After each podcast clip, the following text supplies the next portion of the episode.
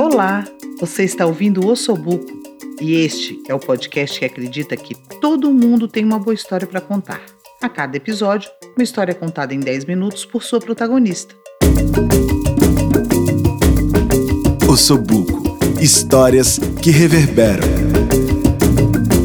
Primeiro vou me apresentar bem rapidinho. Meu nome é Heloísa e adoro meu apelido, Elô. Tenho cinquenta e cinco anos, sou uma mulher branca que usa óculos de grau, com cabelos curtos e um corpo gordo. Conheci o Ossobuco em dois mil e onze, logo no começo do projeto, e me apaixonei completamente quando comecei a ouvir essas histórias reais de pessoas comuns, pessoas que a gente cruza nas ruas, no nosso dia a dia. E isso transformou a minha vida. Mas isso é papo para outro dia. Hoje chegou a vez da Adriana Menezes. E como eu sempre aviso, prepare-se, aqui trabalhamos com emoção.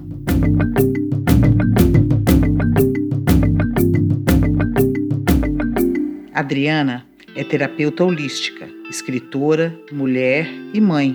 Se reconstruiu aos cinquenta e um anos, quando descobriu a sua melhor versão. Coloca o fone de ouvido e presta atenção, que a partir de agora você ouve a jornada da Adriana Menezes em Recuperando a Autoestima.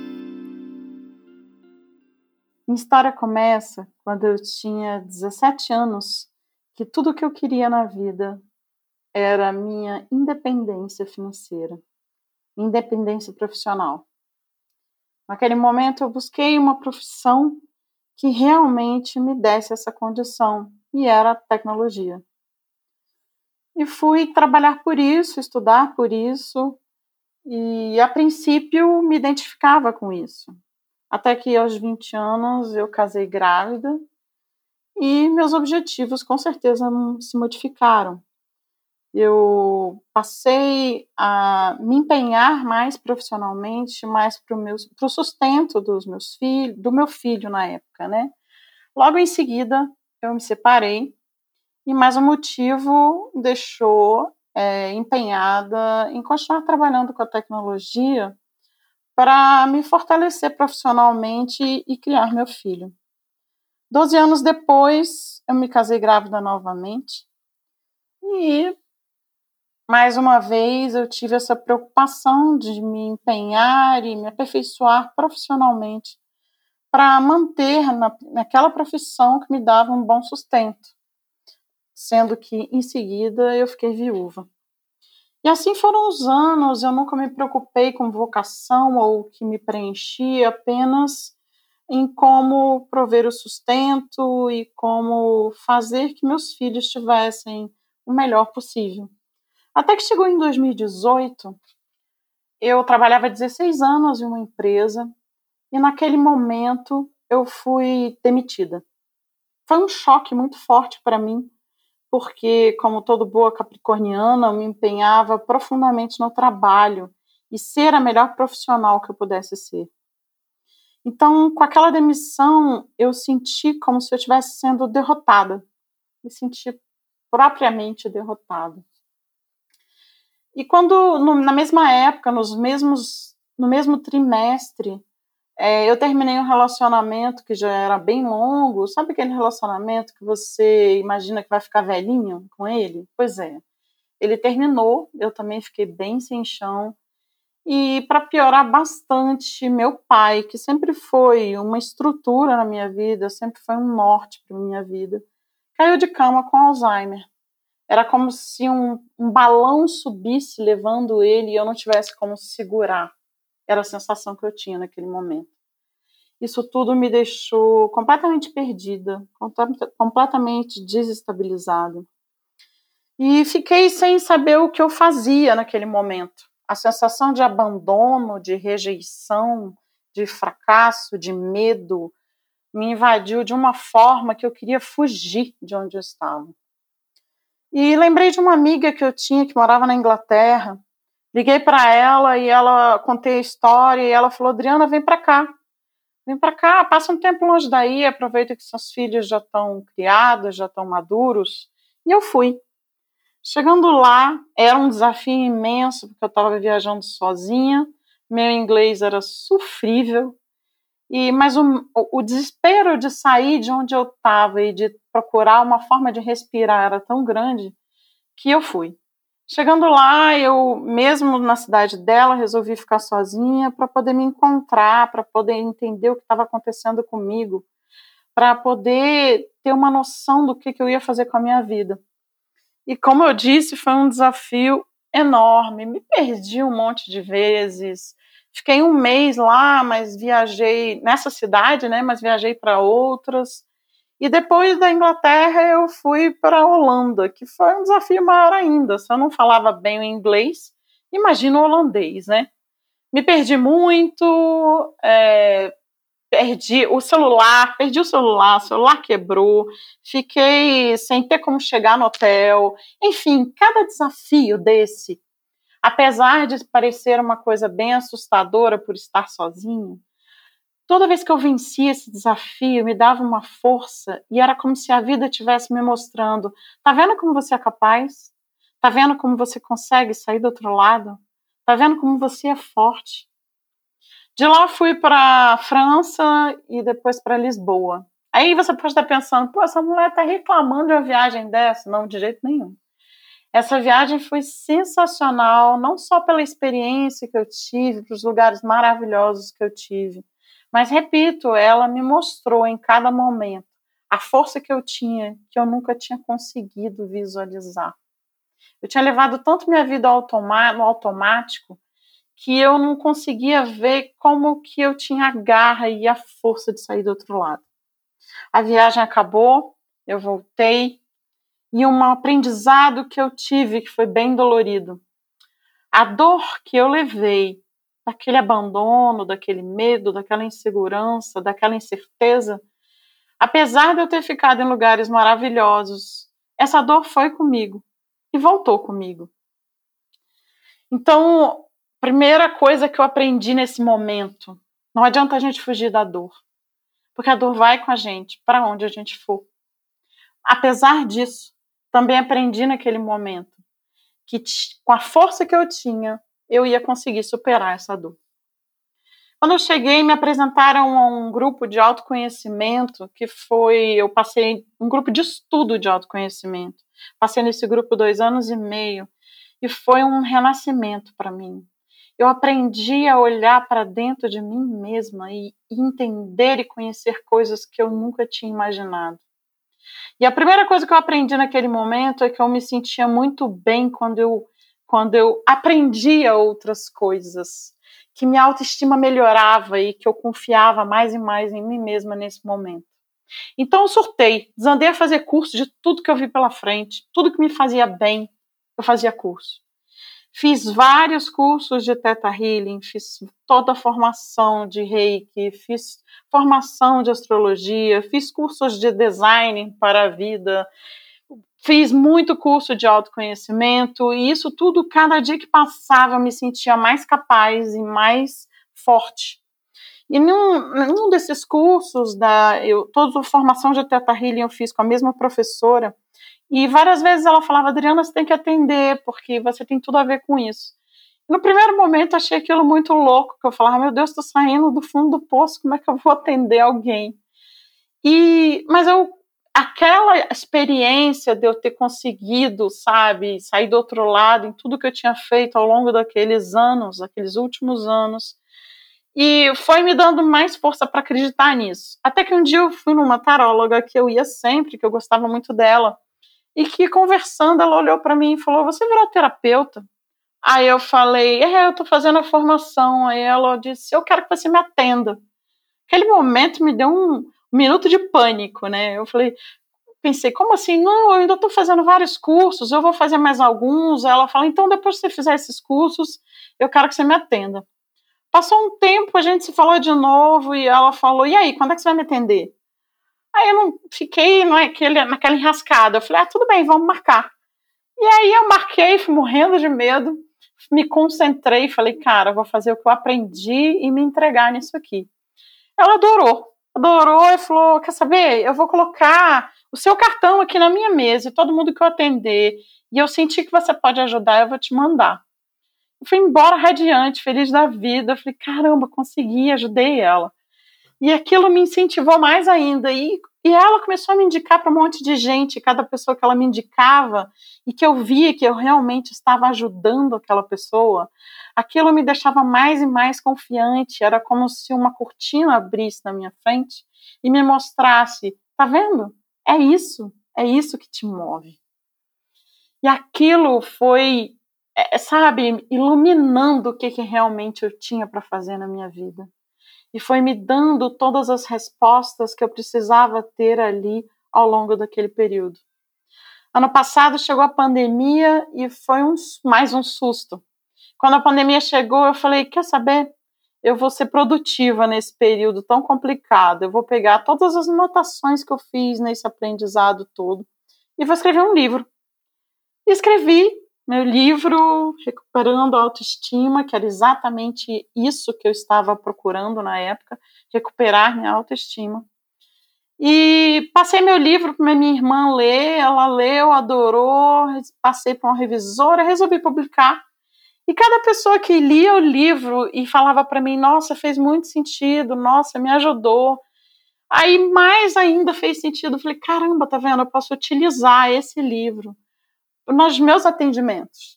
Resolvi abrir meu consultório, colocar minha energia nele e utilizar todos os cursos que eu tinha feito para o meu aprendizado, utilizar o livro e criar a minha forma de atendimento. E cada paciente que eu atendo e atendi ao longo desse período e que eu sentia sua melhora e que sentia os olhos brilhando e que ele saía do consultório melhor do que entrou, mais ainda me mostrava que aquela demissão, que a vida me colocar de cabeça para baixo, foi o melhor lugar que a vida me colocou para eu entender realmente todo o potencial que eu tinha, para entender realmente o meu verdadeiro lugar, a minha verdadeira missão.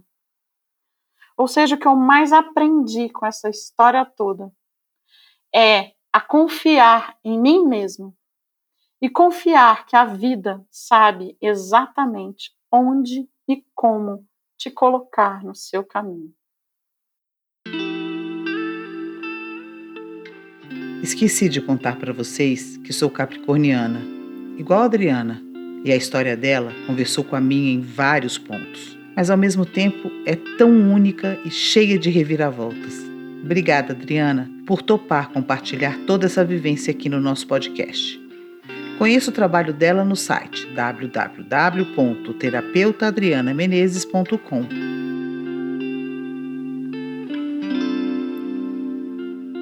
Não sei se você sabe, mas todas as pessoas que contam suas histórias aqui passam por um processo de preparação. E faz parte desse processo uma escuta ativa da nossa equipe, para sugerir pontos de melhora para quem vai falar e também uma conversa entre nós sobre as reflexões que surgiram a partir daquela escuta. Assim, podemos enriquecer ainda mais o episódio. E uma coisa que marcou para mim foi quando a Adriana fala que descobriu como se sentia bem aprendendo coisas novas. Foi aí que eu me lembrei da Leila Ribeiro. A Leila é licenciada em Letras, doutora em Ciência da Informação, mestre em Design e em Linguística Aplicada pela Universidade de Brasília. Também pela U N B desenvolveu uma pesquisa de pós-doutorado sobre processos de aprendizagens não convencionais. Ela escreveu um livro chamado Aprenda, Desaprenda e Reaprenda. Novos modelos para pensar e inovar a aprendizagem no mundo. Mandamos a história da Adriana para ela e marcamos uma conversa.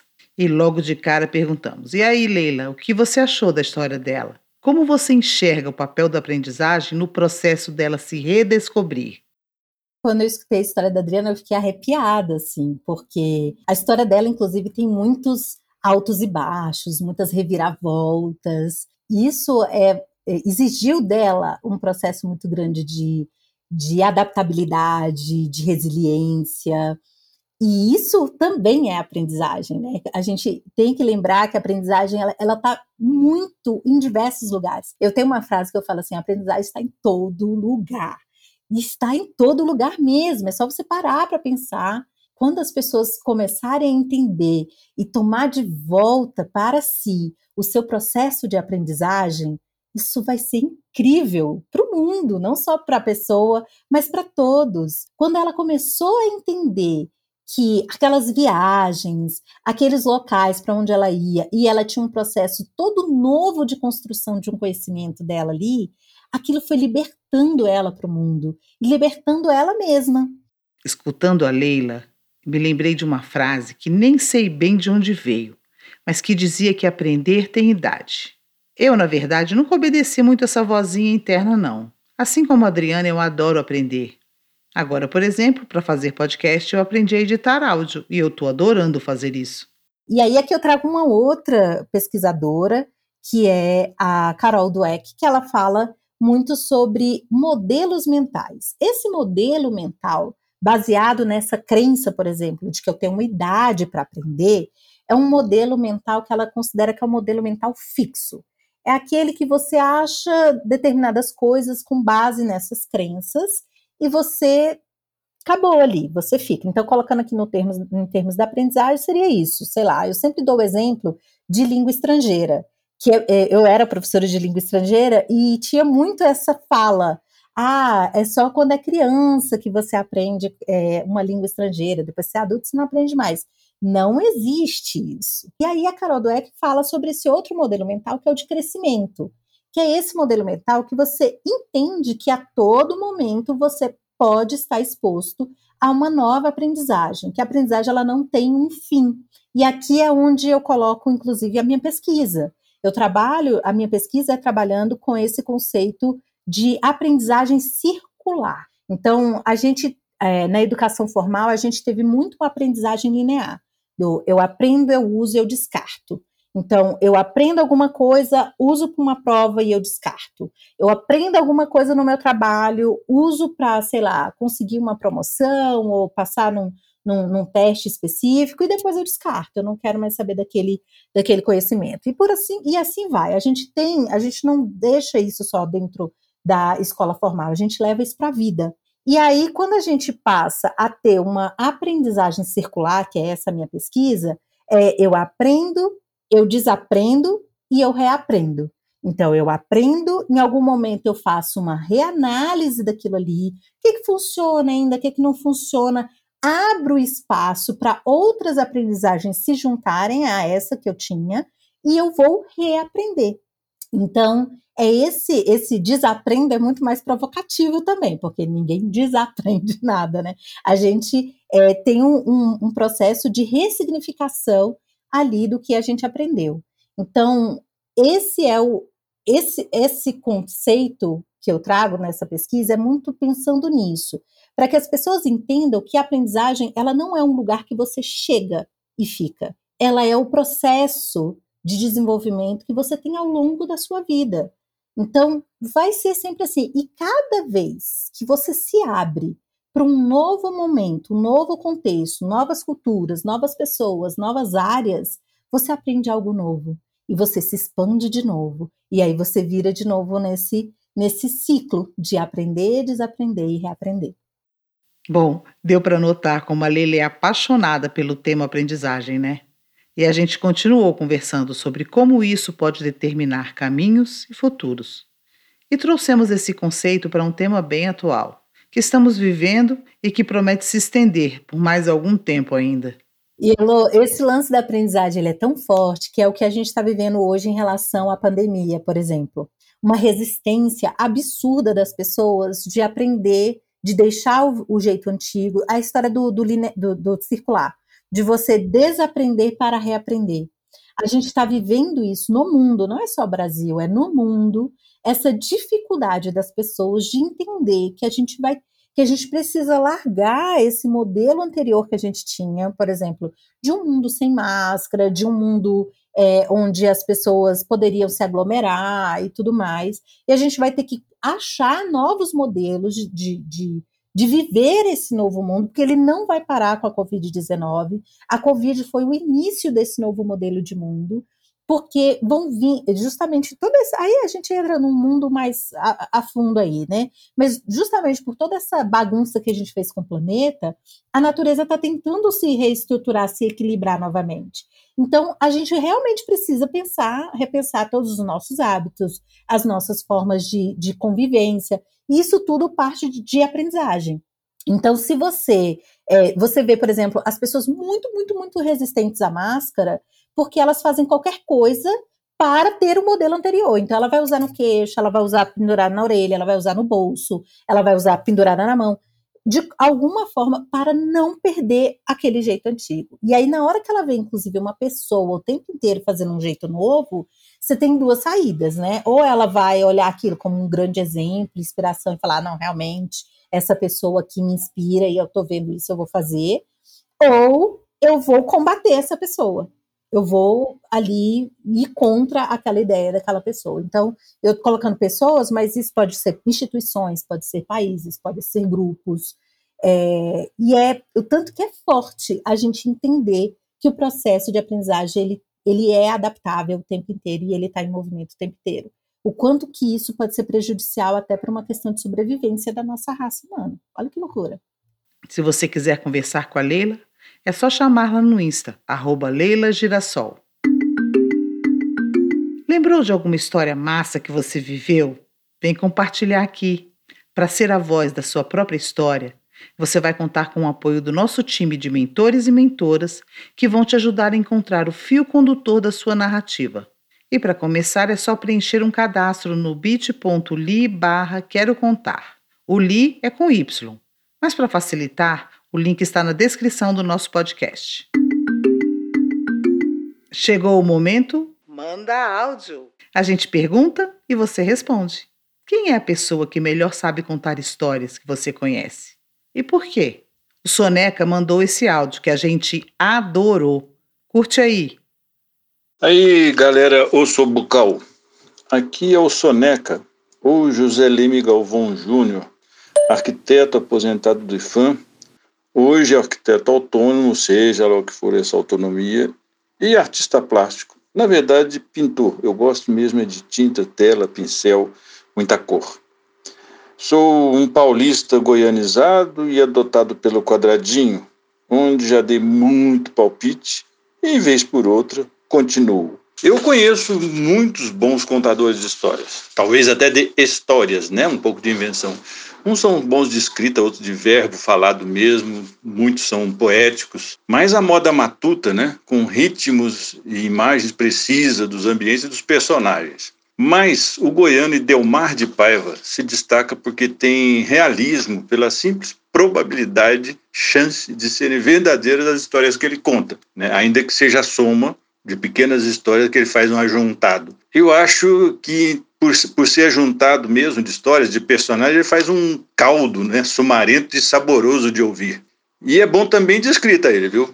Curta ou espichada. Eu recomendo demais da conta. Por causa de pessoas que nem ele e muitos outros que eu conheço, como eu te disse, eu acho mesmo que a palavra causídico devia ser aplicada aos contadores de causos, de mesmo, e não aos advogados prosopopeicos, que são mais complicados que papagaio comendo coco. Tá doido? Não é isso? Um beijão pra ti. Será que enquanto você estava ouvindo esse episódio, ficou com vontade de mandar um áudio pra gente? Então manda áudio. Corre lá na descrição do episódio e clica no link para dar o play.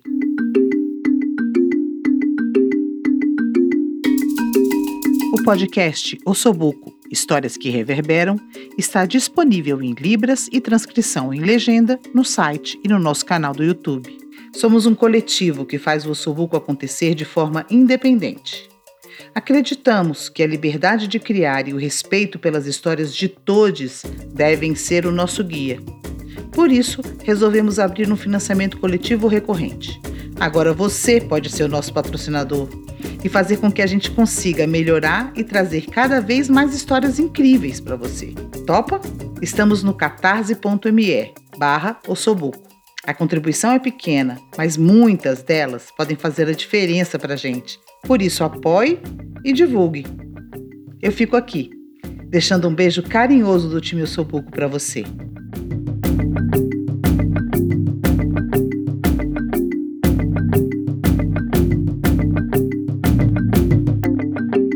Esse podcast foi roteirizado e apresentado por Heloísa Rocha. A concepção, planejamento e produção são da Sinara Navarro, do Daniel Souza, da Denise Cote, da Nana Jung, do Tom Thompson e do Vini Santos. A trilha original e a edição são do Aloísio Lous, da Arroba Som do Cosmo.